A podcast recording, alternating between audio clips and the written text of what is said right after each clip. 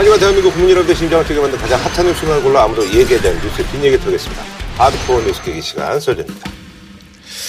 자, 먼저 이명박 전 대통령이 이제 바레인에 이제 갔다 오셨고요. 예. 그리고 나서 약간의 좀 냉각기가 지금 흐르고 있는데, 아, 여기에 그 다스의 이제 재무 쪽에 일했던 분이 또 인터뷰를 했습니다. 그래서 저희가 이제 뭐 제목은 이렇게 붙여봤습니다. 다스는 누구 겁니까? 2탄. MB 다스 비자금 문제 개입 의혹인데 어, 지금 다스의 핵심 관계자인데 이분이 이제 또 MB하고는 또 이제 먼 인적 관계인가 봐요. 근데 예. 이제 이분이 인터뷰를 했습니다. 모든 의사결정이 이명박이 했으니까 다섯 직원은 누구한테 가서 물어봐요. 다섯 실소유주 누구냐 그러면 이명박이라고 그러지. 묻더라고요. 그 뭐 다섯 누구 거냐, MB 뭐 맞느냐. 그 당시 대세가 뭐 아니라고 발뺌하는 그런 거였으니까 몰라요 저는 뭐 다수 뭐 이명박이란 게 증거가 어딨냐고 없잖아요.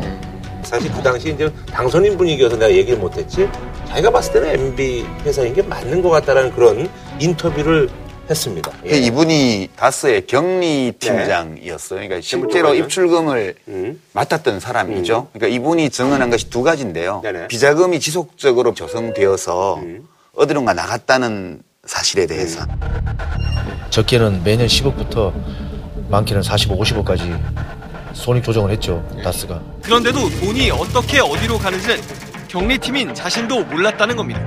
그런 와중에 이제 이 인터뷰가 이제 나오는 그렇죠. 거죠. 예. 이 차명 계좌가 다스의 거래처의 어떤 분한테 네네네네. 당신 아는 사람들로 네, 통장을 좀 계좌를 만들어서. 좀 만들어서 이 돈 좀 관리해 그게 주라. 한 그래서 80억 이었더라고요, 80억을 처음에. 거기 네. 맡겨서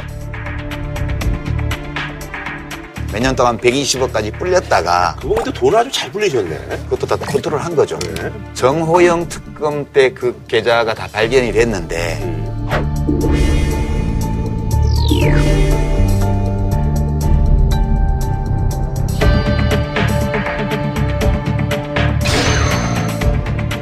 한날 한시에 다 또 거래처에서 돈 받는 것처럼 이렇게 꾸며서 다스 통장으로 다 들어갔다. 여기까지 다 확인된 거예요. 그러니까 우리가 이제 에, 다스가 누구 건지 왜 궁금하냐. 음. 두 가지잖아요. 하나는 네. BBK나 옵셔널 벤처스 사건과 관련해서 MB가 법적 책임을 져야 될 음. 일이 있는가. 네네네. 그게 그렇죠. 하나이고 피해자들이 있으니까 거기에. 또 하나는 다스가 김경준으로부터 투자금을 환수하는 과정에서 직권남용을 MB나 당시 청와대가 했느냐. 네네. 이 두 가지 사안 때문에 다스 그렇죠. 실소유자를. 묻는 거잖아요. 네. 그러니까 이게 지금 이 두 문제에 관해서 이 법적 책임을 묻기가 어렵다면 음. 사실은 이 다스의 그 실소유자 문제는 좀 부차적인 문제예요. 음, 음. 또 하나는 정호영 특검에서 이게 분명히 발견한 거는 사실인 것 같아요. 어, 그 사실이고 정호영 특검이 분명히 기업 비리인데 음. 이거를 왜 문제 안 삼았냐. 네. 여기 보면 앞에 제가 제기한 그런 문제들과 이게 관련이 있는 문제가 아니고 특검의 범위를 넘어서는 문제니까 음. 통보는 해준 게 아닌가 싶어요. 통보를 하니까 그 통보에 대해서 이 다스 입장에서는 아 뜨거라 싶어갖고 음. 그 이제 반납을 쫙 한 거죠. 비자금이 그렇게. 이제 조성된 건 맞는 거네요. 예. 아니, 그, 그건 확인이 된 거예요. 그러니까 이 문제는 일반론의 문제와 특수론의 문제가 있어요. 이게 일반적인 문제는 어떤 기업이 무슨 계획이든 어떤 경위든 간에 불법 행위가 발견이 됐어요. 음. 그럼 불법 행위를 한 사람은 처벌을 받아야 돼요. 이상은 회장이 되었던 뭐 고인 대신 김대정 씨가 되었던 누가 되었던 불법 행위를 한 것이 적발된 이상은 밝혀내서 그 사람이 처벌을 받도록 하는 게 검찰의 본연의 업무예요. 음. 이게 안 됐어요. 그게 덮였단 말이에요. 네네. 덮여니까 사람들의 합리적 의심은 누군가가 덮도록 했을 것이다. 그러면 검찰과 특검으로 하여금 이걸 덮도록 할 수 있는 힘을 가진 사람은 누구인가? 라는 합리적 의문을 제기한 거고 그래서 네. 특수한 문제가 생기는 거예요. 만약 이것이 실소유자가 이명박 대통령이고 이걸 덮기 위해서 대통령 당선인으로서 또는 대통령으로서의 권한을 사용했다면 이것도 범죄가 돼요. 그래서 우선은 이 일반적인 문제를 처리해버리고 여기서 이명박 대통령과 관련이 없는 것이라면 그 사람들이 책임을 지면 돼요. 네네네. 지금은 단계가 일단 다스에서 조성했던 80억의 비자금 그것이 120억이 될 때까지 누군가가 이 계좌의 돈을 어딘가 투자하고 해서 운용을 했을 거라고요. 그러면 누가 운용했는지를 알아보면 되는 거예요. 그래서 처벌을 받으면 돼. 그러면 깔끔하게 끝나요. 근데 이게 진행이 안 됐기 때문에 이거를 진행하지 못하게 한 힘이 있었을 거 아니냐. 그걸로 추측해 볼 때 그것이 MB일 수 있다. 이렇게 해서 의혹이 계속 글로 가는 거예요. 이거는 제가 검사도 아니고 수사관도 아니고 아무것도 아닌데 내가 이걸 조사를 한다면 뭘 조사하겠냐 생각해 보면 너무 뻔한 거예요. 그이 조사를 지금 9년 동안 덮어놓고 있었잖아요, 지금까지. 그러니까 지금이라도 검찰이 조사를 해서 공소시효가 안 지난 범죄 행위가 있으면 처벌하면 되고 그 사람 처벌하는데 내가 한 게 아니고 누가 시켜서 했다 그러면 또 그 사람을 조사하면 돼요.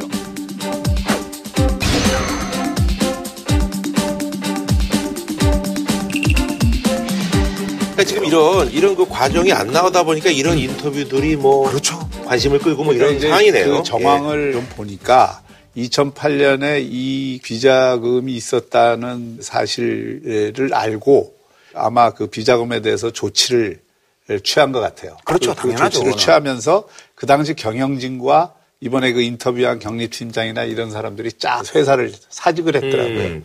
그러니까 이제 그 비자금이 예를 들어서 뭐 그 MB나 그 주변으로 흘러 들어갔다. 이러면은 이거는 이제 문제가 될수 네, 사안이 있고 지금. 이 사안 자체가 굉장히 커지는데 지금 나온 팩트로 보면은 이 협력업체 직원이 자기 그 주변 음. 인사들을 통해서 이 자금을 운영했고 네. 그거는 다스에서 요청을 해서 그렇겠죠. 한 걸로 지금 드러났잖아요. 그렇죠. 러니까 검찰이 지금 말씀하신 대로 이 문제에 대해서도 지금 조사를 하고 있겠죠. 네네. 예, 예. 그러니까 이제 이걸 못하게 덮은 사람이 이명박 대통령이 아닌가라는 의심을 가지고 있는데 그 아들 이시영 씨가 뭐 중국 법인 네 군데의 대표가 됐다든가 자금 회계 관리를 책임지는 사람이 됐다든가 이런 것들이 그런 하- 합리적 의심을 더 증폭시키는 기능을 했고요.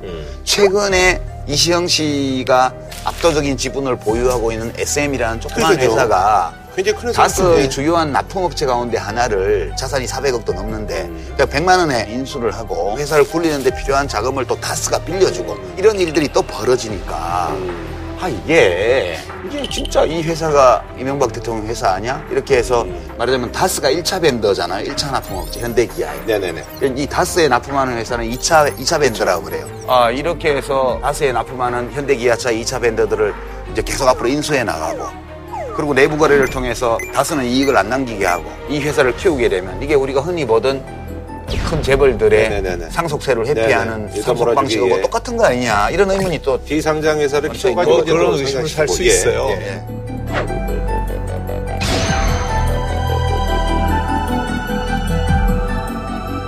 근데 이거는 이제 다스 자체는 일종의 가족 기업적 성격이 있으니까 음. 그 내부의 역학 관계가 어떻게 되는지 저는 모르겠습니다. 근데 100만 원에 인수를 한 건 아니고 네. 부채가 한 500억이라 그래요. 예, 그러니까 이제 전체 부채가 500억인데 200억을 부채를 안고 인수를 한 거죠. 음.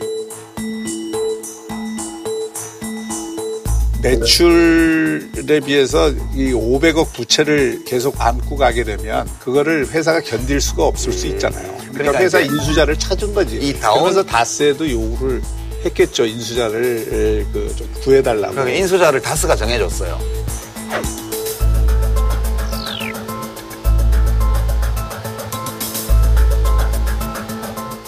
그러니까 이제 이게 다온은 다스에 납품하는 회사예요. 네. 그러면 이, 이 다온은 다스가 납품을 많이 받아주면 그냥 이익이 나는 회사예요. 그렇죠, 그렇죠. 마치 현대기아차가 다스 납품을 많이 늘려주니까 다스가 컸지 뭐 다른 이유가 뭐 있어요. 다스는 온통 현대기아차에 납품하는 회사인데 네, 네. 이 다스가 시트를 만드는 회사잖아요. 네. 카시트를. 그리고 이, 이 다온은 이 좌석이 얹히는 레일 네, 거기 있잖아요. 레일 있죠. 레일 생산하는 회사예요. 그러니까 다스가 자동차 의자를 만드는 숫자만큼 이 레일도 들어가는 거예요. 그러면 이 다온을 키우려면 다온에 납품 물건을 많이 주면 돼요, 그냥. 음. 그러면 결국은 다스가 자기에게 납품하는 카시트의 레일 생산 회사를 야, 그래, 그건 너 쟤한테 팔어. 이렇게 정해주고 그 인수받은 애가 그 회사를 또 운영할 수 있도록 운영 자금을 또 50억 원을 또 꿔줘요. 이게 다 좋게 해서 가면 대주주가 지금 이상한 회장이죠. 가족회사. 뭐 아까 예, 말씀- 이상은 회장이 정말 조카를 아끼나 예. 보다. 그뭐 지난 번부터 아, 계속 우리 조카 예. 뭐 어디 중국 법인 대표라고 그래봐야 직것도 아니고 그러니까 우리 조카도 회사가 하나 있어야 돼. 그래서 이제 회사를 하나 차리고 그 걔가 좀 클 수 있게 행태하는 그왜 그저 납품업체 중에 하나 좀 인수해가지고 음. 앞으로 좀 키워줘. 제일 좋게 해서 가면 이거예요. 음. 그냥 지민석간의 내부 거래. 그 재벌 뭐 삼세들에서 빵집하고 이런 거랑 다 비슷한 거잖아요. 예. 좋게 보면. 근데 정부가 다스 주식의 약 19%를 가지고 있잖아요. 네네. 근데 지금 이상은 회장님이 연세가 많으세요. 음. 뭐 언젠가는 또 상속의 문제가 또 생겨요. 음. 그러면 또 이상은 회장도 돈이 많은 분이 아니에요. 이걸 현금으로 상속세를 납부하기 어려워, 그 가족이. 그럼 또 현물 납부하면 또 20%가 넘어가요. 그러면 정부가 최대 주주가 돼요. 음. 그런 사태가 나기 전에 빨리 정리를 해야 돼, 이거를. 라고 의혹을 제기하는 거죠. 이 방식으로 아니 빨리. 그 내부의 가족 간에 어떤 합의가 있는지는 모르지만 그건 저도 저- 전혀 알 수가 없어요. 음. 그런데 어쨌든 본인이 자기 주적게 아니라고 지금 주장을 하고 있잖아요. 그러니까 마음이 얼마나 아프겠어. 그러니까 이 홍길 동전하고 똑같은 거구나. 그죠? 홍길 동전 아버지를 아버지라고 부르지 못하고 이 저 회사를 내 회사라고 하지 못하고 그럴 수도 있는 거잖아요. 대통령 괜히 했어, 괜히 했어 이러면서. 어쨌든 두 가지 문제 제기한 거. 예, 그 문제와 관련해서 문제가 되면 저는 문제가 된다고 보지만 그렇지 않고 이 다스 소유자가 누구냐 그 자체의 문제를 가지고 계속 의문을 제기하고 의심을 증폭하는 거는 사실은 뭐 망신 주기 이상은 의미는 아니, 없어요. 그러니까 박 교수님. 저는 다스가 이명박 대통령 거라고 우리가 단정한 근거 없다고 봐요. 없다고 보고요. 현재까지는. 그리고 이명박 대통령 아드님 이시영 씨와 관련된 것들은 그냥 이상은 회장이나 그분들이 다 가족이고 네네. 그리고 이명박 대통령이 현대에 있었기 때문에 그러니까요. 기아 네. 현대차하고 또 인연이 됐고 회사가 크는데 이명박 대통령의 역할이 컸다고 생각을 하는, 하는 데 그 아들이 아무것도 없으니까 우리가 뭐라도 보답을 해야지 이렇게 했다고 쳐요. 지금까지. 다만 지금 제가 필요하다고 생각하는 건 검찰이 이 비자금 있잖아요. 이거는 확실히 밝혀야 돼요. 그거는 밝히는 게 어려울 것 하나도 없어요. 네네네. 사실은. 그래서 거기서 이명박 대통령하고 관계 하나도 없으면 없다라고 정리를 네. 해주고. 그건 제 입장도 똑같아요. 네. 아니 그리고 이제 효성 그룹이 이명박 대통령이 이제 사동 그룹으로 또 이제 워낙 또 이제 오래된 기업이고요. 또 이제 조성래 회장이 또 정경련 회장도 했었었고 근데 검찰이 효성그룹의 비자금 조성 의혹과 관련해 본사와 계열사 등을 압수수색했습니다. 그룹 차남인 조현문 전 부사장이 형 조현준 회장을 고발하며 불거진 이른바 형제의 난 이후 3년여 만입니다. 이런 가운데 조세 포탈 등의 혐의로 항소심 재판에 출석한 조성래 전 회장은 취재진의 관련 질문에 아무런 대답을 하지 않았습니다. 그 사실 여기도 이제 형제 간의 어떤 그 분쟁이 있잖아요. 그래서 조현문 이분이 예전에 이제 제가 알기로는 신해철 씨하고 대학 갈때도 나왔던 분이 알고 있는데 리버를 한 분이에요. 예, 예.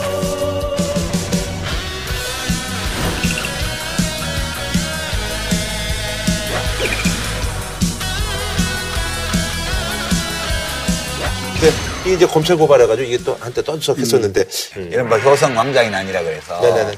그 맏아들이 조현준 회장이 이제 그룹을 물려받았는데 네. 차남인 조현문 씨가 네. 부사장을 했죠 그전에 법전 출신이잖아요. 그러다가 네. 이 사람은 그냥 기업 경영에 는들머리를 내고 사실상 자기 아버지가 만든 그 회사를 떠났어요. 네 나갔죠. 떠나면서 자기 형을 포함해서 임원들이 하는 짓을 보니 음. 도저히 이것은 참아줄 수 없다. 그래서 검찰에다가 비자금 조성 횡령 배임 혐의로 고발을 했는데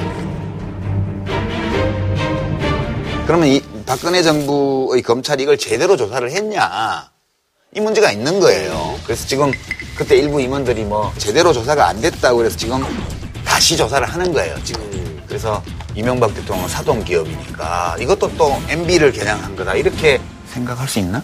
생각할 소지는 있죠. 근데 제가 보기에는 이건 효성그룹 내의 경영권 다툼에서 빚어진 사안이지 기업 비리 수사로서는 다시 새로운 게 뭐가 나올지 모르지만 정치적 의미는 별로 없다고 별로 맞아요. 이거는 뭐 저는 이명박 대통령하고 뭐 특별히 관계 있다고 보지는 않아요. 저도 네네네. 그냥 그냥 효성 그룹 내의 왕자의 난이었고 여기서 또 불법 행위가 있으면 그냥 법대로 하는 거지 뭐. 그죠? 알겠습니다. 현준호 평좀 부탁드리겠습니다. 끝이 안 보이는 기승전 MB. 아, 예. 아, 저는 가스비 자금 120억 건을 검찰이 철저히 수사해서 MB의 무관함을 밝혀주시기를 기대합니다. 네네. 알겠습니다. 정치권 소식을 좀 전해드리겠습니다. 아무래도 이제 보수 쪽이 지금 심상치가 않거든요. 예. 거물 정치인들이 이제 검찰의 어떤 수사, 망에 지금 들어온 그런 상황에 자유한국당이 이제 개파 고도에 새로운 좀 변화가 좀 맞이되고 있는데요. 그래서 이번에 준비한 주제, 보수의 재구성, 사정 한파 속 자유한국당의 운명은입니다. 일단은 최경환 의원이 국정 그 특수활동비 1억 원을 뭐 건네받았다. 이병기 전 국정원장이 이제 검찰 조사에 이렇게 진술을 한 그런 상황인데요. 그래서 검찰이 이제 최경환 의원 자택을 압수수색에 나섰는데 그 압수수색을 한 것으로 봐서는 검찰은 어느 정도 사건의 윤곽을 음, 다 파악하고 어. 있고 또 거기에 따른 입증할 수 있는 음. 자료들을 상당히 확보한 것 아닌가 음. 싶어요. 그러니까 그 압수수색을 해서 새로운 증거를 찾기보다는 그렇죠, 그렇죠. 이런 어떤 중요한 사건을 처리하는 데서 압수수색도 하지 않고 음. 검찰이 수사했다 이거 자체가 아하. 가져왔다. 예, 들으니까. 책임 이 묻는 일이 될 수가 있으니까 좀 마무리 차원에서 아하, 압수수색을 마무리 한건 차원에서. 아닌가 이런 생각이 좀 들더라고요. 그러니까 압수수색을 했다는 것은 입건했다는 뜻이고 아. 좀 있으면 소환하겠다는 예고죠. 그렇죠. 렇게 보고 지금 언론에 보도된 내용을 가지고 추려보면 네네. 이현수 전 기조실장이 특수활동비를 집행을 했기 때문에 네. 그 내용을 다 알고 있죠. 그 사람이 지금 막 말을 하는 거예요. 그 어디 얼마 쓰고 어디 얼마 쓰고 이렇게 말하는 걸로 보여요. 근데 최경환 의원 진술은 이제 그 이병기 전 국정원장이 뭐 얘기를 했다고 하는데 이병기 국정원장은 자기가 먼저 자수하는 형식으로 아하. 자수서라는 걸 썼고 음. 기본으로는 이현수 전 기조실장한테서 나왔다고 뭐 이제 봐야죠. 돈줄을 뭐 이분이 이제 네. 뭐 쥐고 있으니까. 네, 근데 이현수 씨를 아직 구속을 하지 안. 했어요. 음. 영장 청구도 안 했고 그 검찰 수사에 협조하는 걸로 보여요. 아하. 그런데 어, 왜 말을 다 하고 있을까 이렇게 보면 특수활동비가 국정원 자체에서 사용되지 않고 네. 다른 데로 나간 액수가 거의 100억 원 가량 되는 것 같아요. 지난번에 이제 밝혀진 게 40억인데 거기에 또 예. 알파로 30억 얘기 나오고 있고 좀 예, 그렇거든요. 이제 40억에다가 또 수석들한테 준 거 뭐 이런 거 이렇게 해보면 그전에 한 50억 정도 거기 나왔고 또 한 3, 40억 더 있나 봐요. 네네. 근데 이현수 씨 입장에서는 기조실장이 가져간 걸로는 기록이 돼 있나 봐요. 그 액수만큼이. 음. 그러면 어디 썼다고 얘기를 못하면 그건 다 자기가 사적으로 그렇죠. 예. 이제 유용한 게 될 거 아니에요. 예. 그러니까 이현수 씨로서는 최대한 자기가 쓰지 않은 거는 음. 자기 죄를 줄이기 위해서는 그렇죠. 얘기를 이야기 안 할. 수가 예. 없는 거예요. 근데 이제 제가 보기에는 더 큰 틀에 네네. 검찰과 이현수 실장 간의 플리바게닝이 음. 있다고 생각해요.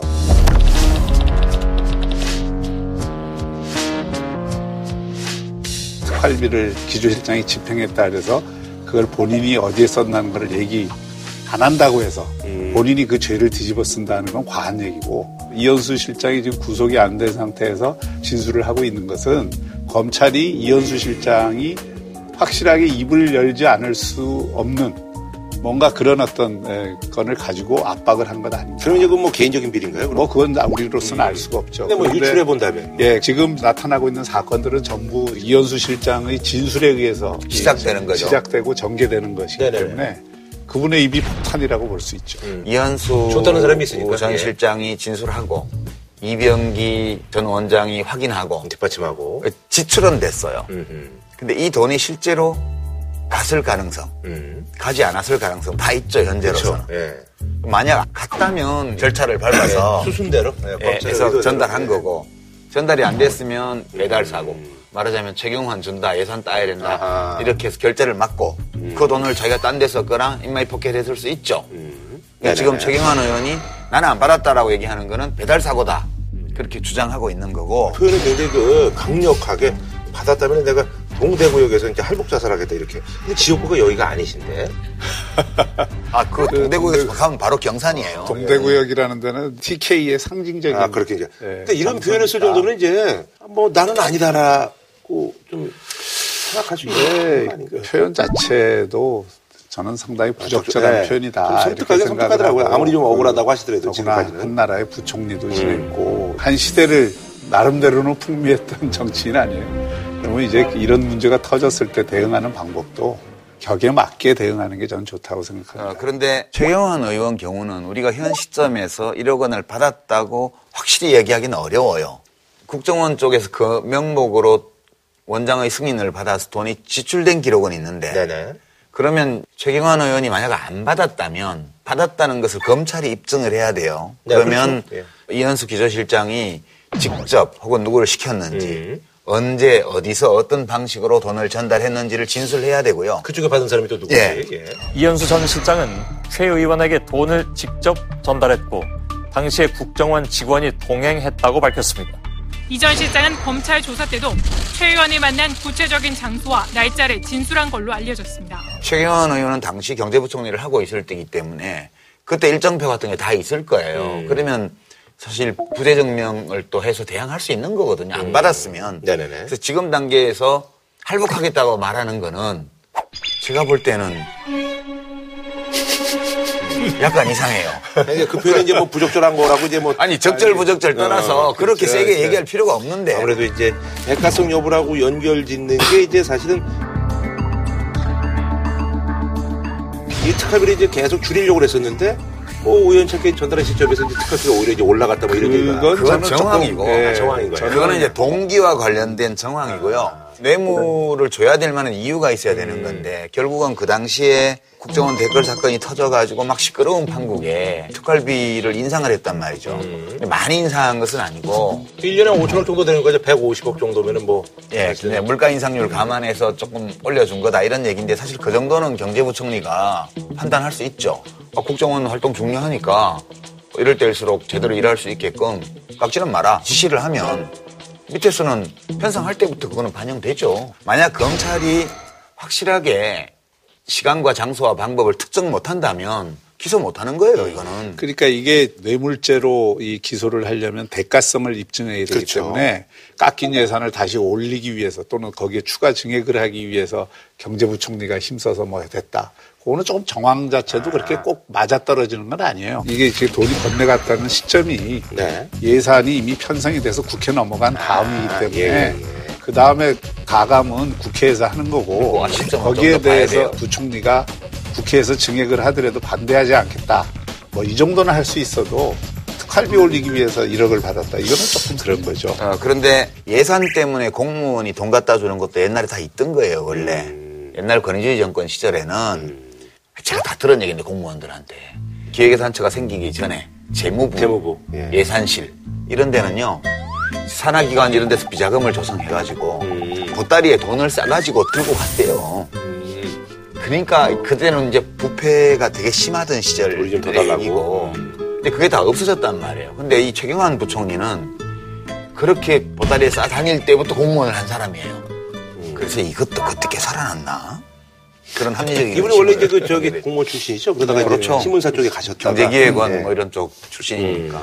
아니 그나저나 원유철 의원이 지난 정권에 당내에서도 아주 높은 위치에 올라가고 해서 신친박이라고까지 이렇게 불렸던 그런 분인데 불법 정치자금 수수 혐의로 이분도 역시 이제 지역구 사무실이 이제 압수수색을 당했습니다. 그 원주철 의원 같은 경우에 이건 자유한국당 의원들이 상당수가 지금 나 떨고 있니 이렇게 아하. 할 수 있어요. 왜냐하면 검찰이 중앙지검뿐만 아니라 각 지방 검찰들도 지금 이제 정치인 들 문제를 다루기 시작했거든요. 네네네. 이거는 이의원 의원도 그렇고 지금 네네네. 최경환 의원 뭐 이게 원유철 의원 이렇게 되고 있고 또 지금 한편에서는 그 인사청탁 비리 문제로 네네네네. 몇몇 의원들이 지금 또 조사를 예, 받고 있잖아요. 황원해도 쪽에 이제 뭐 예, 예. 권성동 의원, 권성동 법사위원장, 뭐, 뭐 한성교 의원 나오고, 뭐. 예. 예. 그러니까 이게 전방위적으로 사정 정국이 지금 펼쳐지고 있다 이런 그 위기 의식을 느낄 만한 사안이고 그. 중에 하나의 사안이라고 음, 봐야죠. 그렇군요. 그러니까 굉장히 지금 자유한국당이 어렵죠. 이. 큰 위기라고 봐야죠. 보수 자체가 이미 작년 국정농단 사태 이후로 지금까지 원투 스트레이트 어퍼컷 다 맞아갖고 지금 이제 뭐 정신 없는 상황인데 그게 네 가지라고 봐요. 하나는 일단 도덕성 위기의 그 프레임 속에서 지금 빠져나오고 있지를 못하는 거죠. 네, 국정농단. 예. 그때부터 시작을 해서 지금 뭐 적폐청산 그리고 또 최근에 국정원 활동비 사건까지 네네네. 두 번째는 이게 보수 혁신이라고 이게 주장을 하는데 그 혁신을 상징할 인물을 지금 발굴을 못하고 있다. 예전에 이제 뭐 차태기 때는 이제 박근혜 고요 예, 예. 네, 대통령이 있었습니다. 뭔가 이렇게 구심점이. 새로워졌다는 상징성을 보여줘야 되는데 그게 지금 나타나지 않고 음. 있고 그 다음에 이제 여전히 낡은 정치 행태들이 많이 나타나고 있기 때문에 젊은 세대들에게 다가가지 못하는 이런 어, 측면이 있고 그 다음에 이게 여러 가지 지금 분열의 증상들이 나타나는데 창조적 분열이 되면 좋은데 기회주의적인 분열, 이해관계에 기초한 그런 분열로 비치기 때문에 보수층이 마음을 주기가 지금 대단히 어려워요. 그래서 지난번 신고리 그 공론화 위원회에서 조사를 한 걸 보면 무당층이 한 37% 돼요 지금. 그 무당층의 상당수가 저는 보수층으로부터 이반한 중도와 보수에 걸쳐져 있는 층이라고 생각합니다. 길 잃은 보수. 예, 예. 그러니까 이제 이런 분들의 마음을 다시 모아와야 되는데 지금 모을 수 있는 계기를 자체적으로는 못 만들고 있어요. 근데 박 교수님 어떻게 보세요? 그런 씨가 사정전국 그런 네. 표현도 쓰셨는데 정은택 원내대표 말 보니까 뭐 역사는 돌고 돈다 이런 경고도 하겠다고 그러고 또 전병헌 수석 입건해서 뭐 소환 예고한 이런 시점에서 또 최경환 원효철 등등 자당 소속 의원들에 대한 검찰 수사가 막 터져 나오는 걸 보니 이걸 청와대에서 검찰을 동원해서 기획해서 야권을 아주 말살하기 위한 사정 정국을 만들어 나가고 있다 이런 시각인 것 같아요. 실제 좀 그렇게 보세요? 예. 아니 그 피해 의식은 충분히 가질 수는 있다고 봐요. 근데 이게 뭐 잘 짜여진 시나리오나 음. 기획에 의해서 하나하나 정교하게 이루어지고 있다고 보지는 않고요. 다만 이게 분위기가 있잖아요. 음. 지금 이게 검찰 전체가 방향에 대한 암묵적 메시지는 있다고 보거든요. 이제 그런 거에 따른 지방 검찰들이 소위 말해서 이제 분전이죠. 나름대로 자기들도 한그건 냄새 나는 건 다 문다. 할? 거라고. 예, 그렇죠. 제가 보기에는 그래서 여권에 대해서도 이 칼을 어느 정도는 벼릴 거라고 봐요. 검찰이 항상 해왔던 게 균형 수사거든요. 네네네. 그러니까 야권을 이 정도 한 대여섯 명 문제를 삼으면 여권에서도 한두 명은 나와야 이게 뭐 균형이 맞는다고 봅니다. 아니 그나저나 자유한국당이 뭐 여러 가지 얘기를 하고 있는데 일단은 그 홍준표 대표가 이 법무부도 이제 특활비를 받았으면 이거는 법무부의 이제 수장들도 이제 뭐 조사를 받아야 되는 거 아니냐 뭐 이런 얘기 하고 있고 지금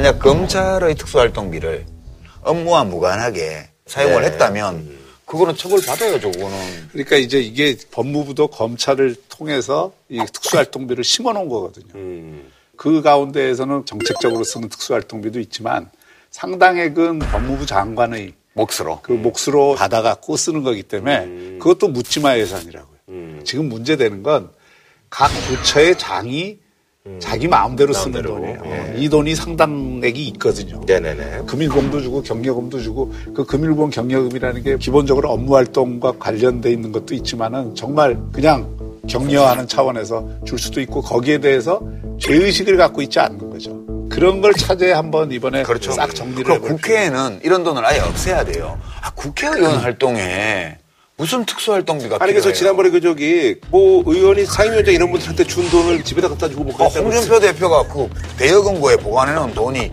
그거였다잖아요. 원내대표 할 때.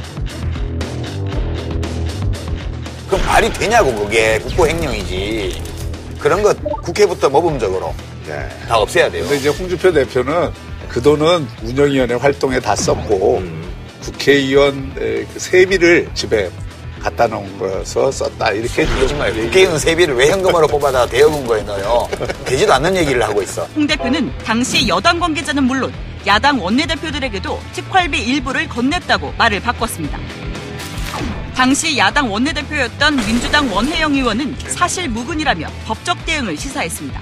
아니 어쨌거나 최경원 의원이 지금 이렇게 검찰 이제 수사 선상에 올라 있고 뭐 이런 와중에 홍준표 대표의 입장이 예, 기자간담회에서 이제 친박 청산 뭐 이런 질문이 당연히 가니까 사망 절차로 가고 있는데 뭘 그렇게 묻냐라고 얘기해서 근데 참 우리 홍준표 대표 이 발언을 보면 지지하는 층 입장에서 보면 속은 시원할 것 같아요. 예, 그런데 이제 그야말로 보수의 얼굴로서 내놓는 발언치고는 너무 세기 때문에 이번에도 보면은 뭐 처음에는 바퀴벌레라고 표현했다가 그게 개파의 개라고 표현해서 그것도 역시 이제 특강에서. 예, 예. 절지동물 수준으로 그거 했다가 이번에는 척추동물로 진화했다. 뭐 이런 얘기도 근데 그거는 아마 바퀴벌레는 박멸이 어렵거든. 아하 또 그렇게 바퀴벌레는 해석하시네요. 이 지구의 거의 주인이에요. 바퀴벌레가 지구에 사피엔스가 한 명도 없을 때부터 살았던 동물이고 호모사피엔스가 다 멸종되어도 수소폭탄이 다 터져도 바퀴벌레는 살아남는데 그러니까 이게 신박을 바퀴벌레로 규정했다는 거는 박멸을 못한다는 걸 그런 절망감의 표현으로 될 수 있어요. 근데 개라고 했잖아. 홍준표 대표가 자신감을 좀 가져서 그런 거 아닌가 싶어요. 음, 아주 좋게 생각하시네요. 네. 네. 근데 실제로 홍준표 대표의 당내 권력이 강화되는 측면이 있죠. 네, 그렇죠. 우선 뭐 지금 사실 뭐 마땅히 이제 구심점이 없는 상황이잖아요. 지난번에 굉장히 불완전한 통합이고 음. 또 내부의 당내 국회의원들의 그 뿌리부터 이렇게 따져보면은 친박이 아직도 다수예요. 자유한국당. 그렇죠, 지난번 그렇죠. 총선에 그렇게 했기 때문에 그럼에도 불구하고 그 친박 가운데에서 이미 탈박한 사람도 있고 중간에 있는 네. 사람들도 있고 이렇게 되면서 홍준 대표의 당내 권력이 상당히 강화되는 양상들이 나타나고 있는 게또 이 분이 그립이 세거든요. 그래서 이 말 잘 듣는 사람들한테는 확실하게 지원을 해주고 말 안 듣는 사람은 개파의 개가 됐든 바퀴벌레가 됐든 완전히 그냥 응징을 하는 이런 걸 통해서 사실 그립을 잡는 그러니까 홍준표 대표의 말은 뭐냐 하면 나를 따르는 사람은 내 개파가 아니고 당 대표를 존중하는 사람인 거예요. 그럼 내 말 안 듣는 놈은 다 개파의 개야. 이 논법으로 지금 하고 있는 거라서 이렇게 해서는 당을 통합하기 어렵죠. 나는 그렇게 봐요. 이 와중에 이제 또 김태우 의원도 사실 이제 발언을 아주 뭐 세게 하시는 그런 분인데 김태우 의원도 굉장히 말이 센 분인데 친박의 입장을 대변하는 이야기는 했지만 그렇다고 해서 홍준표 대표한테 정면으로 거스르지는 못한 거죠. 또 포항에서 만나서 이렇게 네. 좀 어색한 장면을 연출할 때도 보면 자, 대표님 저는 헤어지겠습니다. Thank you. 김태형이가 반성 많이 했네.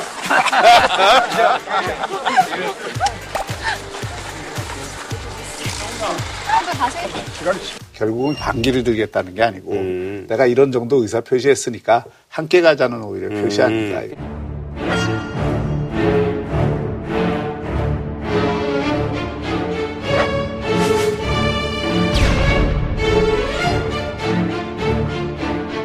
야 내가 홍준표 꼬붕이냐 뭐 이런 얘기도 그 하고 뭐. 꼬붕은 아니지만 제가 보기엔 꼬리는 내린 것 같아요. 요거는 이제 제인 구달 박사의 침팬지 사회에 대한 연구에 보면 많이 나오는 풍경이에요. 수컷 침팬지 서열 확인할 때 이런 식으로 하는 거거든. 그러니까 지금 중인 환시리에 거의 반성 많이 했네. 예? 다 보는 데서 힘센 수컷이 한번 툭 치는 거지. 그럼 거기 죽자고 대들면 이 싸움이 벌어지는데, 어, 왜 그래. 꿀꿀 하면 이제 이게 서열 확인이 되는 거야. 그렇게 자기의 권력을 한번 확인시키는 그런 행동 패턴이죠, 이게. 네네. 재밌어요. 아니 그러나 사실 이제 그 그러면서 이제 내년 지방선거에 그나마 부산 쪽이 친박계가 사실 그래도 나름대로 승산이 있는 지역 중에 하나잖아요. 그래도 아. 그나마 예 수도권보다는 뭐 그래도 근데 그래서 이제 여기에는 또 사실 예전에 이제 친박계 또 핵심이신 우리 서병수 시장이 있는데 저쪽 후보하고 뭐 다 갖다 대도 이거 지니까 또 다른 인물을 좀 찾아야 되겠다는 식으로 이렇게 얘기를 실제 이제 홍준표. 대표의 전략은 이런 거죠. 네. 일단 내년 지방선거를 보수와 진보 1대1 구도로 가져가겠다. 보수표는 자유한국당 그 결집될 네네. 수밖에 없다 이렇게 보는 것이고 그 결집되는 표의 상당 부분은 영남이라고 보는 거예요. 네네네. 그러니까 내년 지방선거가 불리하다고 보고 지금 목표치를 6개로 잡고 있잖아요. 여섯 개가 어디 어디 여섯 개가 이제 울산, 개. 뭐. 울산, 부산, 경남, 대구, 경북. 경북, 나머지 어디 예, 수도권. 수도권이 하나가 됐든 아 뭐. 수도권 5 더하기 1. 예, 지금 그 목표를 달성하기 위해서는 보수 결집을 해야 돼요. 네네네. 그, 그게 첫 번째 전략이고 두 번째는 지금 영남 다섯 군데를 보면 후보를 교체할 만한 데가 별로 없어요. 음. 현역 시도지사 가운데 한 사람 교체를 하면서 뭔가 변화의 모습을 보여야 되는데 서병수 시장은 실제로 지금 어, 여론조사를 해보면 어, 어떤 후보를 대입을 해도 사실 이기기 어려운데 여론 지지율이 생각보다 좀 낮거든요.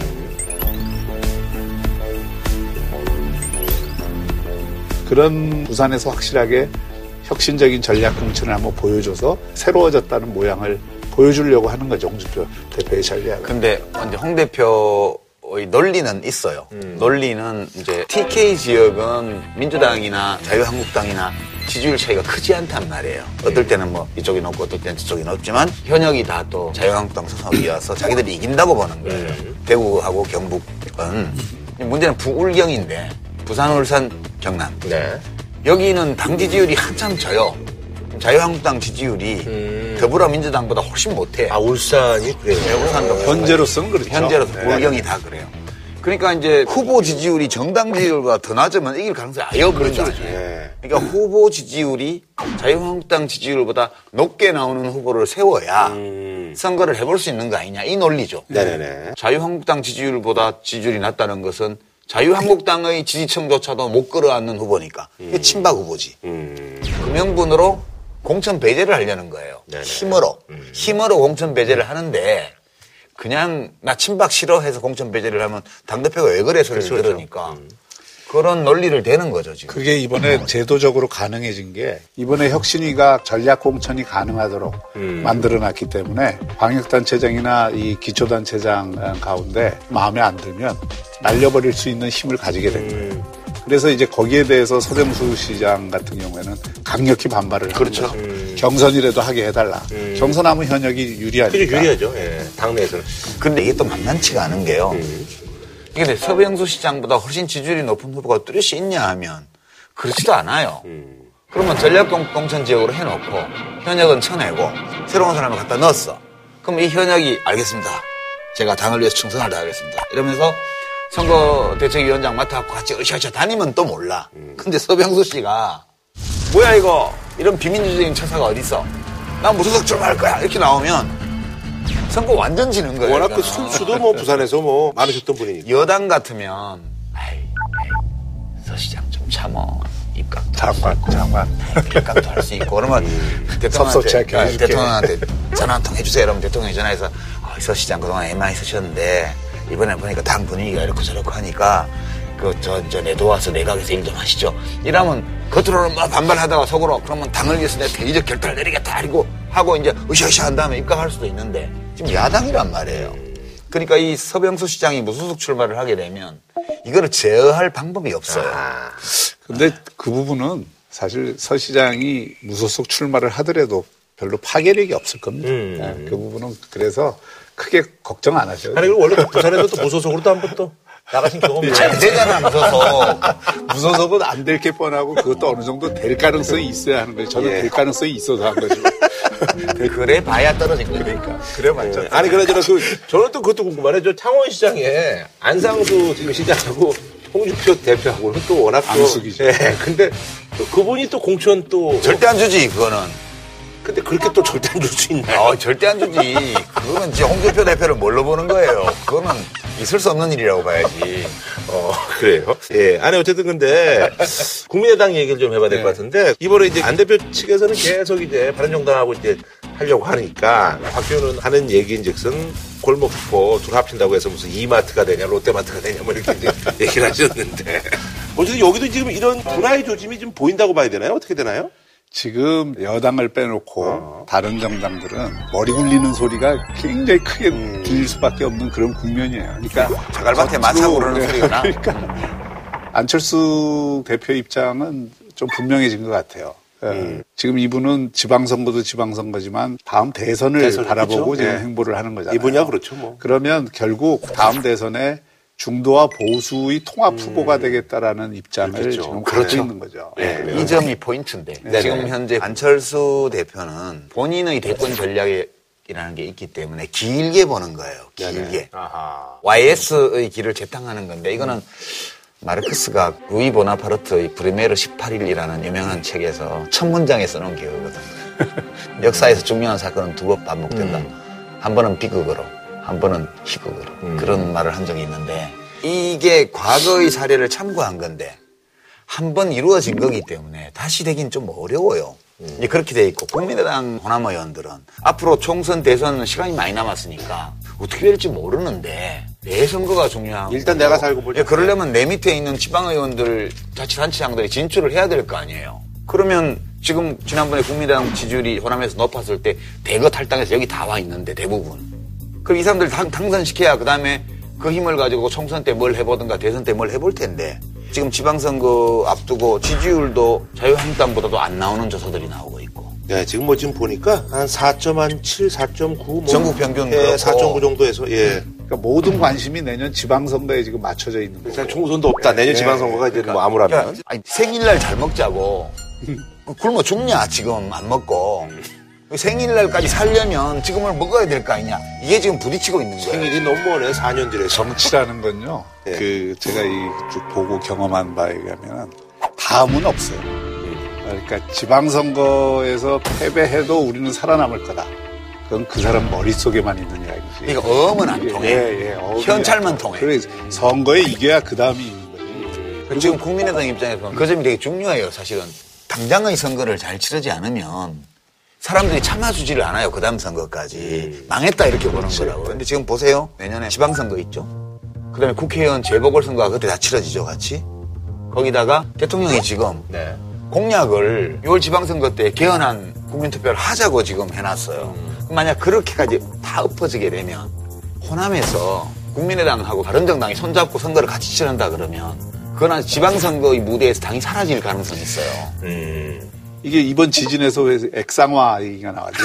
밑에 자기 기반이 암석이 아니라 이게 모래밭인 거예요. 그러니까 기본 지지층이 없는 정당이잖아요. 이게. 음. 그러니까 지방선거에서는 힘쓰기가 대단히 어려운 정당이 되거든요. 그러니까 국민의당의 호남 쪽의 정치를 좀 오래 한 선수들 입장에서는 이게 안 되는 일을 하고 있다고 보는 거예요. 그러니까 저는 안철수 대표도 이쪽에서 반대를 막 하면 그거 분당에서 나오지는 못하리라고. 나가지는 않죠, 절대. 지방선거까지는 치르고 지방선거 전에 이미 당의 내용이 굉장히 심해질 가능성이 있어요. 음. 그러니까 지금 안철수 대표 쪽 의원들의 말을 보면 우리하고 가치 지향이 좀 다른 분들이 있는가 하는데 뭐정 나가면 막지는 않겠다 이런 분위기거든. 아 이분들 보고 나가라는 얘기예요? 그렇죠. 이제 절대 안 나가지. 당대표를 왜 했게요? 어. 당을 자기가 지키려고 당 대표를 한 거지. 근데 그러면 이게 다수의 동의를 얻을 수 있느냐는 문제가 여전히 남는 거죠. 알겠습니다. 자 그럼 말이죠 뭐 한 줄로 평좀 부탁드리겠습니다. 예. 보수와 중도 재편의 여러 드라마가 지금 만들어지고 있는데 감동도 재미도 없는 드라마를 왜 찍고 있는지. 감동은 없지만 재미는 있다. 저기 진보 쪽의 시각이에요. 그래요? 자 다음 소식은요. 오늘 이제 그 특별 재난 지역으로 이제 선포가 됐습니다. 예. 경북 포항시 북부 북쪽 9km 지역에서 규모 5.4의 지진이 발생했습니다. 부상자는 모두 77명. 대피소를 찾은 주민들도 1,800여 명으로 늘었습니다. 어제 밤과 오늘 새벽에 포항에서는 규모 3.5와 3.6의 강한 여진이 두 차례나 있었습니다. 힘들게 생활하고 있는 이재민들은 또 한 번 공포를 느껴야만 했습니다. 그래서 굉장히 뭐 국민들의 어떤 불안감이 가중되고 있습니다. 그래서 이번에 준비한 주제 지진이 지나간 자리 한반도 안전 대책인데요. 저도 사실 이제 녹화 중에 카메라가 이제 떨림 현상이 있었다고. 근데 부산에서 느꼈어요? 예, 부산에서 저는 그다 그 시간에 차를 타고 있어서 못 느꼈는데 가까운 사람들 우리 가족을 비롯해서는 다 굉장히 저는 파주 작업실이 흔들리더라고요. 어. 그 재난 문자가 웅 울어가지고 뭐지? 어 지진 났네. 그러고 있는데 막, 막 흔들리는 거예요. 어. 몇차 동안. 지난번 경주 지진 때는 못 느꼈던 못것 느꼈어요. 그때. 우리가 규모로 따지면 리터 규모라고 하는 것은 전체 에너지 크기를 네네. 얘기하는데 그건 지난번 경주 지진이 5.8이었는데 그거보다는 좀 낮았지만 우리가 느끼는 진도, 예. 어, 진도는 경주 지진보다 훨씬 높았다. 그런데 인명 피해는 경주 지진의 3배가 넘고 사유 시설 피해만 8,998건에 이릅니다. 아니 그래서 이번에 이제 정부가 좀 뭐 비교적 이제 발빠르게 이제 대응을 했는데 그 중에 하나가 이제 수능 일단 연기를 네. 한 거. 예. 그러니까 결과론적으로 보면 잘한 결정이었던 것 같다 그런 거고요. 우리 이 방송 나가는 날이 수능 날이에요. 네. 전 잘한 거라고 네. 봅니다. 우리나라 이제 이번에도 나타났듯이 학교 건물들이 대단히 취약하다는 네네네. 게 드러났어요. 그거는 제대로 안 했다는 거죠. 음. 예, 그래서 학생들이 거기서 시험을 보게 할 경우에 안전 문제도 있지만 또 여진이 왔을 경우에 아이들이 그 공포를 그렇죠, 그렇죠. 보이면 알게 모르게 불이익이 되는 예, 거잖아요. 예, 예. 시험 시작 시간 12시간 전쯤에 연기 결정을 전격적으로 한 거고 그게 현장 보고를 받고 그렇게 결정했다는 건데 현장에 여진이 계속되고 있었고 네. 그 다음날도 여진이 계속됐잖아요. 네네네. 최고 큰 여진들이. 그럼 만약 그냥 강행했더라면 시험 치다 말고 뛰쳐나가는 사태가 생겼으면 수능을 다시 봐야 되는. 경우가 예. 생겼어요. 그전에는 아, 수능 잘 보시기 바랍니다. 이렇게 덕담을 했는데 지금은 무사히만 음. 무사히만 볼 수 있으면 그런 바람을 사람들이 갖고 있죠. 그래서 여하튼 수능 치는 날이라도 큰 여진이 안 오기를 네네.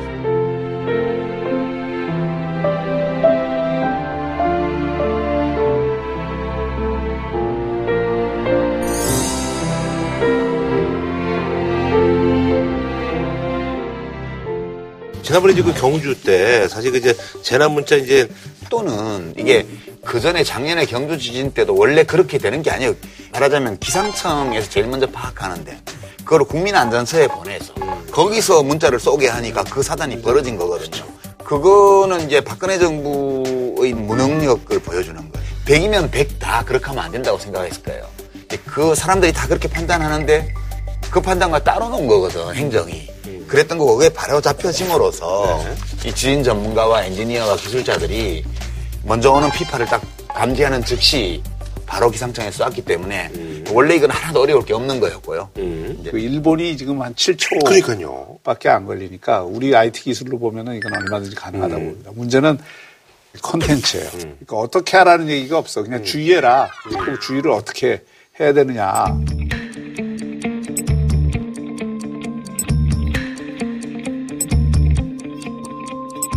그런 문자를 보내- 보내면서 어떻게 어떻게 대처를 하세요. 이런 게 같이 들어갔으면 좋았죠. 근데 그건 저는 좀 생각이 달라요. 아, 그렇죠. 예. 이제 우선 긴급 재난물 때는 첫 번째 중요한 게 속도고요. 네, 그렇죠. 속도죠. 예, 예. 두 번째는 내용인데 그거를 오래 읽고 있으면 안 돼요. 지진은 이걸 빨리 주는 이유가 뭐냐 하면 숨든가. 일단 숨고. 일단. 그다음에 건물 밖으로 나가야 돼. 이제 이거는 평소에 다른 방식으로 우리가 속지를 해야 되고요. 거기 재난 문자를 보내가지고 그거 읽는데 막 10초, 20초 걸리면 안 돼요. 그 사이에 무너져요. 그러니까 지진, 어느 지역, 강도 몇. 이것만 들어가면 되는 거예요. 이제 빨리 먼저 어디 뭐 근데 그거는 닭갈비 이제 들어가고. 평소 행동 요령이 충분히 숙지되고 음. 학습이 됐다는 전제하에서 그죠. 이제 해야지, 그거를. 이제 그걸 해야죠. 네. 지진 나왔을 때 제일 먼저 할 일은 자기 머리 보호하는 거죠. 네, 네, 맞습니다. 예. 그러니까 책상 밑에. 들어가거나 뭐 이렇게 자기 머리를 보호할 수 있는 그거를 하는 거는 대처 요령으로 국민들이 다 숙지하고 있겠지만 그 문자 보내면서 바로 지금 위험한 그 머리를 조심하라고는 충분히 할 수 있죠. 근데 사실 이제 이 요번에 이제 또 많은 분들이 이제 관심을 갖는 게 내진 설계를 어디서 확인하느냐 뭐 이거. 근데 요즘 그 건물들이 대개 보면은 우리가 흔히 얘기는 빌라라고 그러는데 빌라들 이제 지어진 거 보면은 그 주차 공간이 있어요. 그게 이제 필로티 건물이라고 하는데 이게 이제 보기에도 좀 불안해 보이기도 하는데 이것 때문에 사실은 걱정들이 많으십니다. 이 건물은 보시는 것처럼 기둥으로만 건물을 떠받치는 필로티 형태인데요. 이번 지진으로 이 기둥 안에 있는 콘크리트가 일부 떨어져 있고요. 기둥 안에 있는 철근은 엿가락처럼 휘어졌습니다. 필로티 건물도 사실은 이게 필로티 건물은 위험하다 이건 아니래요. 그러니까 이 현대 건축이 중세까지의 건축하고 차이가 중세까지 유럽에서 발전한 건축은 벽이 하중을 감당하는 구조였어요. 네네. 벽돌을 주로 쌓았기 때문에 돌과 벽돌을. 근데 이제 현, 현대로 들어오면서 그 유명한 건축가 있죠. 이제 르꼬로비지엔가 하는 그 사람이 현대 건축의 어떤 새로운 스타일을 창조를 했다고 그러는데 그게 철골 콘크리트 구조로 해가지고 기둥. 이 하중을 받도록 이제 건축 구조를 바꿨단 말이에요.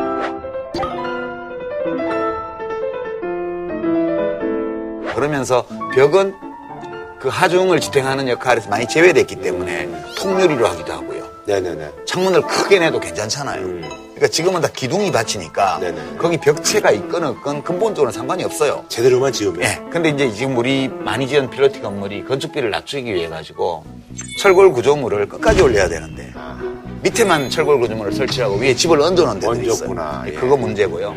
근데 이번에 이제 사고 난 건물들 영상을 이렇게 보면 철근들이 막 사방으로 이렇게 휘어져 있잖아요. 그 얘기는 충분한 양의 철근을 넣지 않았을 가능성. 그럼 철근을 넣고 거기를 감아야 되는데 그 감는 시공을 제대로 안, 했, 안 했을 가능성. 이런 여러 가능성들이 거론되고 있기 때문에 제대로 시공한 필로티 건물은 문제가 없어요. 그렇죠. 예. 그리고 또 이게 수직 철근도 중요하지만 수평 철근이 중요하다. 그렇죠. 그 안전에서는. 근데 대개 보면 이번에 그 비틀어진 거는 철근도 제대로 안 돼 있고 그러니까 다 비틀어지고 하중을 못 견디는 그러니까 건축은요 예술이 아니고 과학이거든요. 저게 과학적으로 중력을 견디고 땅의 움직임을 완충할 수 있는 구조라 해야 되는데 그래서 건축은 과학이자 예술이고 또 기본적으로 삶의 양식이죠. 뭐 예술까지 안 돼도 좋으니까 과학만 제대로 되면 좋겠어요. 지진을 무서워할 게 아니고 결국은 건축을 내진 설계를 하고 하느냐 안 하느냐의 차이거든요. 우리나라 전체 이 건물 중에 지금 내진 설계가 돼서 시공이 된 건물이 한 6.8%에 불과합니다. 아, 그러니까 이게 지금 뭐 문제고. 문제고. 그리고 이제 앞으로 지어지는 건물은 내진 설계를 지금 기준을 강화해갖고 네네네. 500평방미터였다가 네. 지금 이제 내년부터 200 평방미터로 낮아지고 계속 그걸 강화하기 때문에 앞으로 지어지는 건물은 모든 건물들이 다 네, 거의. 그 내진 설계가 거의 된다고 음. 볼수 있죠. 문제는 지금 기존에 있는 건물들, 음. 내진 설계가 안 된 이 건물들을 어떻게 처리하느냐 하는 게 이게 소급 적용이 또안 관- 되니까. 관건이에요. 위험 관리의 문제인데 네. 다 돈이죠 뭐. 음, 그렇죠. 근데 뭐 100년 만에 홍수에 대비하려면 그 수준의 댐과 물 퍼내는 시설을 하면 되고요. 천년의 홍수에 대비하고 싶다면 몇 배의 돈을 들여서 어, 거기에 대비하는 시설을 해야 돼요. 네. 근데 지금 우리가 지진이 별로 없는 시기에 산업화가 되었고 도시화가 됐으니까 당연히 거기 돈을 별로 안 썼죠. 그렇겠죠. 예. 와서 보니까 아 우리나라의 지진 빈도가 늘어나고 강도가 세지고 있구나. 그럼 이제부터는 좀 더 큰 지진에 대비하는 건축을 해야 되겠다. 이 인식이 이제 생긴 거니까 더 큰 안전을 획- 획득하려면 반드시 지불하지 않으면 안 되는 거고 되게 우리가 이렇게 지진이 잦아드는 시대를 맞았기 때문에 그거를 이제 좀 감내해야 될 시기에 왔다고. 그 지금 제일 중요한 게 90%가 가까운 이 그 기존의 내진 설계가 안 된 건축물들도 그냥 내버려 둘 게 아니라 이걸 내진 보강을 해야 되거든요. 네네네. 그리고 우선은 정부 입장에서는 각종 공, 공 건물, 학교 건물을 비롯해서 여기에 대한 안전 진단을. 전면적으로 다시 해야 된다고.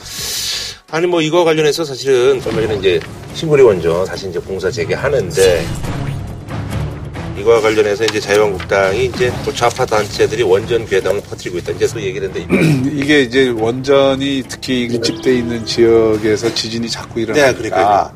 주민들이나 국민들이 공포감을 갖는 거는 저는 당연한 네, 그렇죠. 일이라고 봐요. 그런데 이제 그 공포감이 단순히 그냥 공포감으로 확산이 돼서 그걸 가지고 지금 탈원전을 정당화하는 이런 논리로 가는 거에 대해서는 저는 조금 네. 동의하지 않는 편이고요. 왜냐하면 지금 우리나라 원전 지금 되어 있는 게 우리나라의 어떤 건물보다도 어, 튼튼하게 지어진 건물들입니다.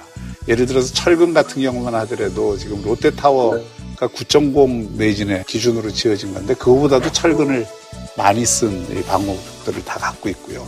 그다음에 일본의 이 경수로 방식하고 우리 경수로 방식이 다르기 때문에 에, 일본은 비등 경수로가 많아서 이게 간단히 말하면 연료를 만들어내는 그 원자로에서 증기를 만들어서 증기 속에 방사능이 상당히 들어가서 이게 그 열을 내는 방식이라면 우리는 그게 분리가 돼 있거든요. 분리가 돼 있는 가압 경수료용을 대부분 쓰고 있기 때문에 폭발 사고나 이런 게 날 우려는 없는 거죠. 근데 이 네. 원전 안전 문제는 이제 접근법이 다른 건데요. 그러니까 대형 원전 사고가 세 번 있었잖아요. 지금 우리 이제 핵발전의 역사에서 네, 네. 다 달라요 원인이. 네네. 미국의 드라마, 드리마일 원자력 사고는 부품 하나가 잘못돼서 드리마일, 거기서 예. 시작돼서 드리마일 사고가 난 거고 저쪽 이제 우크라이나의 체르노빌. 체르노빌 사고는 핵발전의 수율을 높여보려고 음. 과학자들이 좀 무리한 가동 실험을 하다가 폭발해버린 거고요. 후쿠시마는 내진 설계도 잘하고 다 잘했는데 바다 쓰나미가 네. 오리라고는 생각을 못해서 침수돼서 냉각 시설이 고장이 나서 노심이 녹아버린 사건이잖아요. 그러니까 큰 원전 사고는 예측하는 방식으로 나지 않아요. 그래서 이거에 대해서 지금까지보다 더 큰 경각심을 가지고 네네. 되도록 짓지 말자라고 얘기를 하는 거지. 핵발전을 옹호하는 사람의 입장에서도 더더욱 안전하게 핵발전을 하자라고 얘기를 해야지. 그 말씀은 맞아요. 그러니까 이제 우리 그 원전에 대해서 우리가 쓸 수 있는 안전장치는 지금 다 쓰고 있는 겁니다. 그리고 내년까지 바로 발밑에서 7.0 지진이 나도 끄떡 없을 정도로 지금 보강을 다 하고 있는 거고 그런 거에 대한 대응을 우리가 과학적인 방법으로 하는 거예요. 그러니까 저도 과학적으로 그러니까 하자는데 전적으로 동의하고요. 네, 네. 근데 과학이 좋은 게 뭐예요? 우리가 진리라고 믿고 있던 것이 거짓임을 알려주기 때문에 매력 있는 거예요. 그러니까 지금 우리가 땅 밑에 무슨 일이 있는지에 대해서 우리 잘 몰라요. 우리가 갖고 있는 과학 수준이. 지금 예컨대 경주 포항을 둘러싼 이 동해안 남부지방 일대에 땅 밑이 어떻게 생겼는지를 우리가 잘 몰라가지고 기왕에 났던 그런 지진이라든가 뭐 관측 기록이라든가 이런 연구 결과를 가지고 일부 단층을 그려놓기는 했어요. 그러나 지금 우리 정부에서 얘기하는 걸 보면 이제 전국 조사를 이제 한다 그러고 41년도에나 만들어진다고 예, 하네요. 뭐 몇십 년 걸린대요, 지금 앞으로도. 그러면 지금 우리가 땅 밑이 어떻게 생겼는지 잘 모르는 상태에서 이제 원전을 짓고 뭐 저장소도 짓고 이렇게 하고 있잖아요. 그러니까 불안한 거예요. 예를 들어서 후쿠시마에서 바닷물이 넘쳐 들어와서 냉각 시설이 망가져가지고 노심이 녹는 사태를 예측 못한 것처럼 이번에 액상화 있잖아요. 네네. 이번에는 경주에서 없었던 게 포항에서 나타났는데 문제는 이런 액상화 현상으로 땅속의 구조가 바뀌면서 집안 침하가 일어날 수 있다는 겁니다. 이 넘밭에는 눈에 보이니까 거기 물이 끓 물이 물이 올라왔던 흔적들을 다 보잖아요. 그러나 우리가 건물이 있는 땅 밑에는 뭔 일이 있는지 몰라요 그렇죠. 지금. 그럼 만약에 내진 설계를 했는데 대규모 액상화 현상이 벌어져서 밑에가 물컹물컹해졌다. 그럼 어떡할 거예요? 근데 액상화라는 거는 주로 해변이나 이런 어떤 연약 지반에 에, 생기는 문제잖아요. 우리 원전은 다 안반 지역에 지어지는 거예요. 그 안반이 갑자기 액상화되는 게 아니라고요. 그리고 이 그 쓰나미 문제도 지금 방호벽들을 전부 10m 더 올렸잖아요, 다. 그러니까 이게 지금 우리가 지금 쓰고 있는 이 원전에 대해서 너무 불안감을 가지고 우리가 지금까지 갖고 있는 과학적 지식을 갖고도 충분히 설명될 수 있는 것도 듣지 않고 네네. 무조건 이게 그 위험하다, 불안하다 이렇게 하는 것은 저는 온당치 않아요. 들어요. 들어도 불안한 거예요. 그래서 그러는 거지. 왜냐하면 이 위험이 현실화됐을 때의 피해 규모를 추정할 수가 없기 때문에 그래서 우리가 더 불안을 느끼는 거니까 핵발전을 옹호하는 분들도 이런 걱정의 이면에 경청해야 될 대목이 네네. 좀 있다는 생각을 하면서 해줬으면 좋겠어요. 알겠습니다. 예. 자, 그럼 말이죠. 여기서 예. 한 줄 논평으로 마무리 짓도록 하겠습니다. 이 지진 안전 대책에 대해서는 다들 안전하기를 원한다면 공적으로든 사적으로든 돈을 더 지불할 각오를 다져야 됩니다. 저는 뭐 이렇게 하겠습니다. 위험 사회를 막는 것은 공포감이 아니라 과학적 대비이다. 자, 다음은요. 사우디에서 아주 뭐 예전에 이제 뭐 우리 조선 때 이제 보던 그 왕자의 난이 야, 그게 14세기에 일어난 일인데 21세기에 이런 일이 이제 벌어지네요. 사우디아라비아에선 빈살만 왕세자가 숙청 작업에 속도를 내고 있습니다. 왕자의 난이 왕위 계승을 위한 과정이라는 분석입니다. 빈살만 왕세자가 주도하는 사우디 반부패 위원회는 현재까지 왕자와 전현직 관료 201명을 부패 혐의로 구속했습니다. 부패 혐의를 받는 고위직들의 은행 계좌 1,700개도 동결됐습니다. 이게 또 사우디가 워낙 이제 돈이 많다 보니까 여기저기 투자한 것도 있고야지 이게 사실 글로벌 경제에도 영향을 미치고 있습니다. 그래서 이번에 준비한 주제 사우디가 왜 사우디? 권력 때문에 사우디. 돈 때문에 사우디. 사우디아라비아 이제 반부패 숙청 파장인데 뭐 좀 배경을 좀 짚어주시죠. 예. 전제 군주제가 남아있는 나라가 몇 나라 아니거든요. 그렇죠. 그 대표적인 나라가 사우디죠. 그렇죠. 사실 압둘 아지즈라고 사우디의 초대 국왕이 원칙을 정해놓은 게 형제 계승, 음. 다음 왕세자를 반드시 형제 중에 정해서 이러는 건데 나름 또 생각을 했더라고요. 왜냐면 예. 또 삼촌들이 또 이거 또 잡아먹을까 봐. 부인들이 예, 예. 워낙 많으니까 예, 그- 그러니까 이 사람이 부인이 12 플러스 알파, 최소한 확인된 것만 22명이야. 아들만 확인된 것만 44명이에요. 그러니까 아들을, 아들 중에 누굴 시켜? 그러니까 동생들을 시킨 거지, 네, 동생들. 그 지금은 이게 압둘 하지즈 초대 국왕의 여덟째 부인의 아들이 음. 실권을 장악을 했고 지금 살만 왕은 일곱 번째 왕이에요. 근데 그 왕이 형제들이 계속 계승을 하다 보니까 왕의 나이가 계속 올라가잖아요. 이 사람 80살 돼가지고 왕 됐어. 찰스로 보면 되죠. 저희가 찰스 찰스보다 예, 더 예, 해. 예. 그러니까 계승이 안 되는 거야. 음. 세대 교체가 안 되고. 그래서 왕 세제를 뒀는데 네. 그게 이제 빈 나에프라고 하는 음. 왕세자였는데 그리고 이 살만 왕의 친아들 음. 아들을 음. 왕세자로 임명을 해놨죠. 네. 그런데 빈 나에프 왕세자를 이 살만 왕의 친아들인 음. 이빈 살만이 궁정 쿠데타를 음. 한 거죠. 날려버린 거예요. 그러니까 1번을 2번이 제킨 거죠. 그러니까. 그렇죠. 예. 무함마드 빈 살만 이번에 왕자의 난을 일으킨 이 사람 입장에서 보면 이걸 받아들이기가 어려워. 그렇지. 왜냐하면 자기 대- 아버지가 왕인데. 한 대를 내려가잖아요. 네. 이제 자기 네. 아버지가 일곱 번째로 왕을 네, 했어요. 그래서 이제 한 대를 내려가야 돼. 그럼 내려오려면 우리 아버지가 왕인데 내가 왕자인데 나한테로 해야지. 왜 작은 아버지 아들한테로 그렇죠. 예, 가냐고. 예, 예. 그러니까 열받을 만 하지. 근데 아니 근데 여기도 만수르가 예. 그래서 아, 그 그렇죠. 얼마 전에 그 만수르가 헬기 타다가 갑자기 의문의 추락사 이래가지고 이제 되게 흔한 네. 이름이에요. 무함마드, 만수로 이런 이름들이.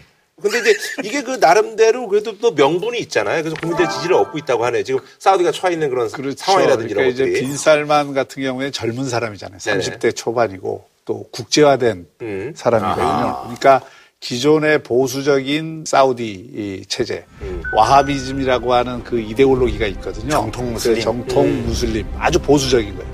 그거는 정통 이슬람과 정치 체제를 완전히 일체화하는 겁니다. 음. 그래서 이제 그런 어떤 보수적인 그 흐름에 빈살만은 상당히 개방적이고 마치 태종 이방원처럼 네네. 새로운 어떤 질서를 만들려고 하는 개혁을 하고 있고 그 지금 또 이제 경제도 좀 안 좋은 상황이고. 그러니까 지금 뉴스를 보고 있으면 사극에서 보던 장면을 라이브로 보는 거예요. 그러니까요. 예, 예, 예. 너무 충격적이에요. 너무 감동받지 말고. 근데 이제 무함마드 빈 살만이 야심가인데 보면 이 야심가가 자기 야심을 펼쳐야 되겠다고 생각하는 두 가지 배경이 있어요.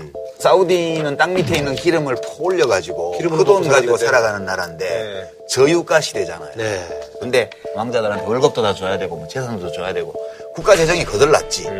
그러니까 앞으로도 대체 에너지라든가 이런 것들이 가면서 화석 연료 시대의 종말이 예고돼 있어요. 기름 다 퍼내고 나면 사우디는 그냥 죽는 거예요. 그래서 이 화석 연료의 시대가 끝나는 미래에 사우디가 그걸 준비해야 된다. 이런 요구들이 있어요. 대명분이 있네요. 네, 두 번째는 정치적인 건데 많은 이슬람 국가 중에서 완전히 옛날식으로 가장 철저하게 통치하는 나라가 사우디예요. 우리가 이란은 보면 이란은 선거도 하고 그러니까. 대통령도 있고 뭐 거기는 권력 거긴 대장금도 있잖아요. 예. 그러니까 이 정통 이슬람이라는 게 어떤 거냐면 샤리아라 그래서 이슬람 율법 체계라 그러는데 예언자 무하마드 네. 얘기하는 사람이 암송했던 신의 말씀 그게 코란이에요. 네. 그럼 이제 코란이 모든 상황을 다 말해주는 게 아니니까 예언자의 은행을 기록한 하디스라는 게 있고요. 그러면 예언자의 은행만 봐도 알 수 없는 새로운 상황이 계속 있으니까 이거에 대한 해석집이 또 있어요. 그 다음에 이런 거에 따라서 또 쌓인 판례가 있어요. 이 네 가지를 가지고 헌법이나 법률이 없고요. 이네 개로 통치하는 거예요. 네네. 이거를 가장 완벽한 형태로 옛날식으로 운영하는 나라가 사우디예요. 이런 식으로 돼 있어서 같은 이슬람 국가에 비해서도 너무 뒤떨어지니까 그동안은 이제 근데 이걸로 이제 버틴 거였잖아요. 예. 이거라도 있으면 어떻게 버텨지는데 네네. 이것도 달랑달랑 하니까 이 요구를 일정 부분은 수용 안 하면 안 된다는 판단을 빈 살만이 네네. 한 거죠. 그래서 빈 살만의 야심은 사우디의 계몽군주 터키는 케말 파샤. 아타티르크가 그걸 했죠. 고 이슬람하고 정치를 분리시켰잖아요. 네네네. 마찬가지로 대부분의 이슬람 국가들이 이란조차도 왕은 최종적인 권력자지 실질적인 정치. 행사는 어느 정도는 민주적인 체제로 운영을 하잖아요. 근데 이제 재밌는 것은 사우디에서도 지금 소위 부패의 청산이라고 하는 그런 목표를 가지고 201명을 다 이게 부패 혐의로 지금 5성 호텔에 모셔놓고 있죠. 근데 네, 리츠칼튼이라고 리츠 칼튼 아주 큰 호텔이 6성급 호텔이죠. 6성급, 6성급 호텔. 그 6성급 호텔에 전부 네. 몰아넣고 그래서 이제 뭐 돈을 야 너 네. 좀 내놓고 나가 이러면 나가고 이제 그러니까 이제 빈살만 왕세자가 자기 작은 아버지 아들 아버지의 왕위 계승권 부여받았던 이제 걔를 가택 연금시켜 놨잖아요. 그리고 나머지 자기 파벌을 제외하고 힘 좀 쓰는 왕자들을 싹 잡아들인 거예요. 돈집 있는 사람. 예. 자기가 통치권을 세우고 그다음에 아버지가 곧 사임할 거예요. 양위하고 아버지 사임 안 하면 비행기 실어서 내보내버릴지도 몰라. 그죠? 그러니까 그 조만간 아마 예, 왕위 그렇- 계승이 그렇게- 그때까지 폐류는 아마 아니, 아니 아니 실제로 중동 지역에는 아버지를 내보낸 또 왕된 사람도 있어요. 아니 근데 아버지하고는 여기서는 이 상황에서 이미 좀 이게 실권을 좀 장악했기 때문에 아버지가 왕위 계승을 에, 조만간 에, 이루어진다는 게 지금 그러니까 아버지 소식통이죠. 그냥 나가 계세요. 남은 엄마들 다 전용기에 태우고 금고에 돈 가득 채워서 넣어드릴 테니까 어디 저 라스베가스 같은 가셔서 즐기시고 오세요. 그러고 보내드리면 되지. 너도 하면 되잖아. 뭐 아버지를 쫓아내고 불효를 저지르는 게 아니고 그러니까요. 예. 아버지를 편히 모시고 이제 어려운 국정은 내가 이렇게 하는 거예요. 근데 이 사람이 21세기의 계몽군주가 되고 싶은데 음. 계몽군주가 되는 데는 두 가지 조건이 필요해요. 첫 번째는 비전. 음, 명분도 있고 비전. 두 번째는 실력. 예. 두 개가 있어야 돼요. 음. 비전은 이미 어느 정도 이 사람이 제시를 했고요. 실력인데 실력은 상대적인 거거든. 그러니까 좀 큰 손들을 싹 잡아들여서 나가서 힘을 못 쓰게 하려면 재산을 그냥 잘 먹고 잘 사는데 필요한 거를 빼고는 다 뺐어야 돼요. 완전히 뺐으면 진짜 그건 완전히 뺐으면. 칼 물고 예. 때문에 음. 그 원수를 만들면 안 되고 그래서 너 그냥 여기서 평생 갇혀 살래? 아니면 너 재산 조사해 가. 보니까 한 뭐한 1조 원 돼 보이던데 한 8천억 왔네. 2천억 원또 너가 잘 살려면 필요하니까 시- 가지고 어디 나가서 잘 살아. 그래갖고 이제 이게 타협이 되면 내보내고. 돈 내고 내보내고 안 내보내면 계속 가져 놓는 거예요. 이건 옛날 나치가 유대인 부자들한테 했던 방식이거든. 그 한 70% 요구한대요. 네네네. 그리고 이게 부패의 청산이라고 하는 음. 그걸로 거둘 수 있는 돈이 한 천억 달러가 넘어요.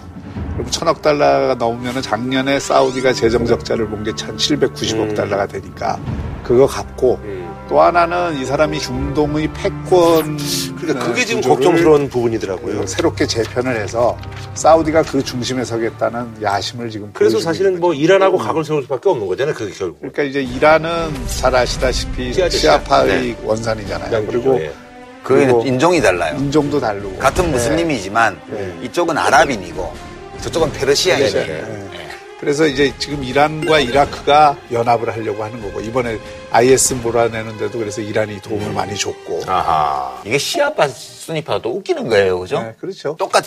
이거 하고. 지금 왕자 이란하고 똑같은 게 예언자 무함마드가 죽으면서 후계자를 지명을 안 했어요. 네네네. 그래서 이제 종교 원로들이 모여가지고 칼리프를 세운 거야.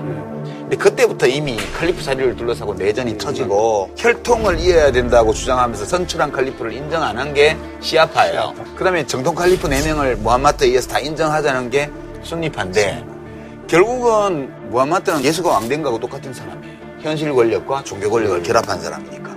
그그 사람이 죽고 나서 계승자를 둘러싸고 벌어진 내분. 이걸로 지금 1300년째 싸우고 있는 거 아니에요? 그때부터 갈라진 그 파들이 지금 각각의 권력 체계를 그렇죠. 형성하고 그렇지. 더 미워해. 그리고 이제 갈등. 구조를 만든 거죠. 근데 네. 이제 문제는 지금 이란과 이라크가 연대를 하면서 동시에 이란이 레바논이나 시리아나 예멘이나 네네네. 이런 데 영향력을 굉장히 확대하고 있거든요. 그래서 지금 기존의 아랍 연합 국가들의 입장에서는 상당한 위기 의식을 느끼고 있고 사우디의 빈살만 왕자 같은 경우에는 대외적으로 실력을 보여주는 방법이 이 이런 이란의 진출을 막는 그런 어떤 데 있어서 주도적인 역할을 하는 것으로 그 보여주려고 결국 이제 뭐. 아랍의 맹주가 되는. 예, 근데 이제 이게 위험한 게 사실은 작은 싸움이 큰 싸움이 될 수가 있고 이미 뭐 미사일이 지금 집안 싸움이 동네 싸움이 예, 되는 예, 거죠. 집안 싸움이 동네 싸움이 되는 거예요. 그러니까 그러면 이러면 또 미국은 또. 이제 고민이 좀 많겠어요. 그동안 조금 뭐. 어, 대단히 손 고민이 돌렸는데. 많죠. 예. 지금 들리는 말로는 뭐 지금 백악관 실세라고 하는